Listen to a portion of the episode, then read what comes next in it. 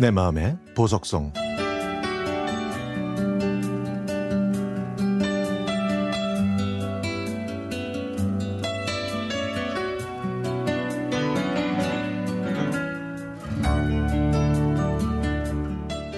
제가 고등학교 1학년 때인 1978년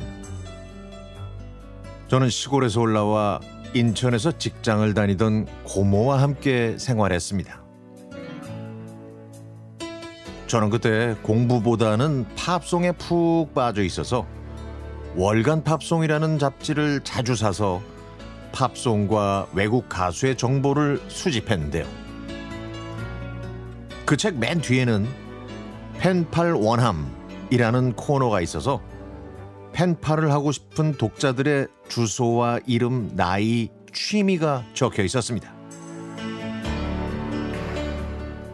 월간 팝송을 보던 어느 날 펜팔 명단에서 제 눈에 들어온 사람이 있었습니다. 취미로 팝송 감상이라고 쓴 자기 소개가 제 눈길을 끌었던 거죠. 저는 저와 동갑인 그 여학생과 펜팔을 하고 싶어서 그 주소로 편지를 보냈습니다. 그런데요, 신기하게도 며칠 후에 답장이 온 거 있죠? 그 이후로 저는 그 여학생과 편지를 계속해서 주고받을 수 있었습니다.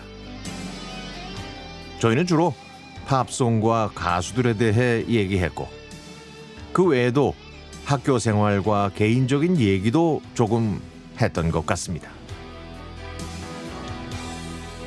그렇게 편지를 주고받으면서 저는 그 여학생이 관악부로 유명한 은광여고에 다니고 있고 듣기 편한 팝송을 좋아한다는 걸 알게 됐습니다. 그렇게 6개월 동안 편지를 주고받다가 저희는 서로에 대해 궁금해졌습니다. 그래서 만나기로 했는데요. 만나기로 한 장소는 서울역 뒤편에 있었던 서부역 광장 앞이었습니다.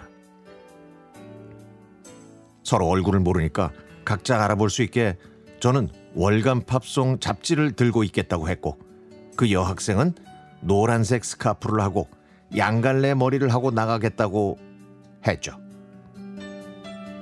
드디어 그날 약속한 시간에 맞춰 서울역에서 육교를 건너 계단을 내려오다가 저 멀리서 머리를 두 갈래로 따고 노란색 스카프를 목에 두른 여학생을 보게 됐습니다.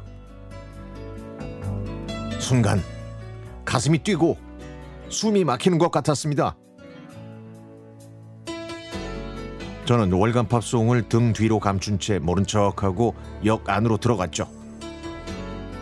숫기가 없었던 저는 모르는 사람, 특히 여자하고는 말을 못할 정도로 낯을 정말 많이 가렸거든요. 결국 저는 그 여학생을 만나지 않고 경의선 기차를 타고 집으로 돌아오고 말았습니다. 하, 그 소녀가 좋아했던 노래가 라디오에서 흘러나오면 저는 지금도 그녀가 생각이 납니다. 그런데 이젠 세월이 점점 흐르다 보니까 그 소녀의 이름이 생각나지 않을 때도 있죠. 그녀의 이름이 제 머릿속에서 사라지기 전에 그 소녀와의 추억을 이렇게 글로 적어봅니다. 지금은 할머니가 되어 있을 그 소녀의 이름은 김영미였습니다. 오늘 그 소녀가 가장 좋아했던 노래를 내 마음의 보석성으로 듣고 싶습니다.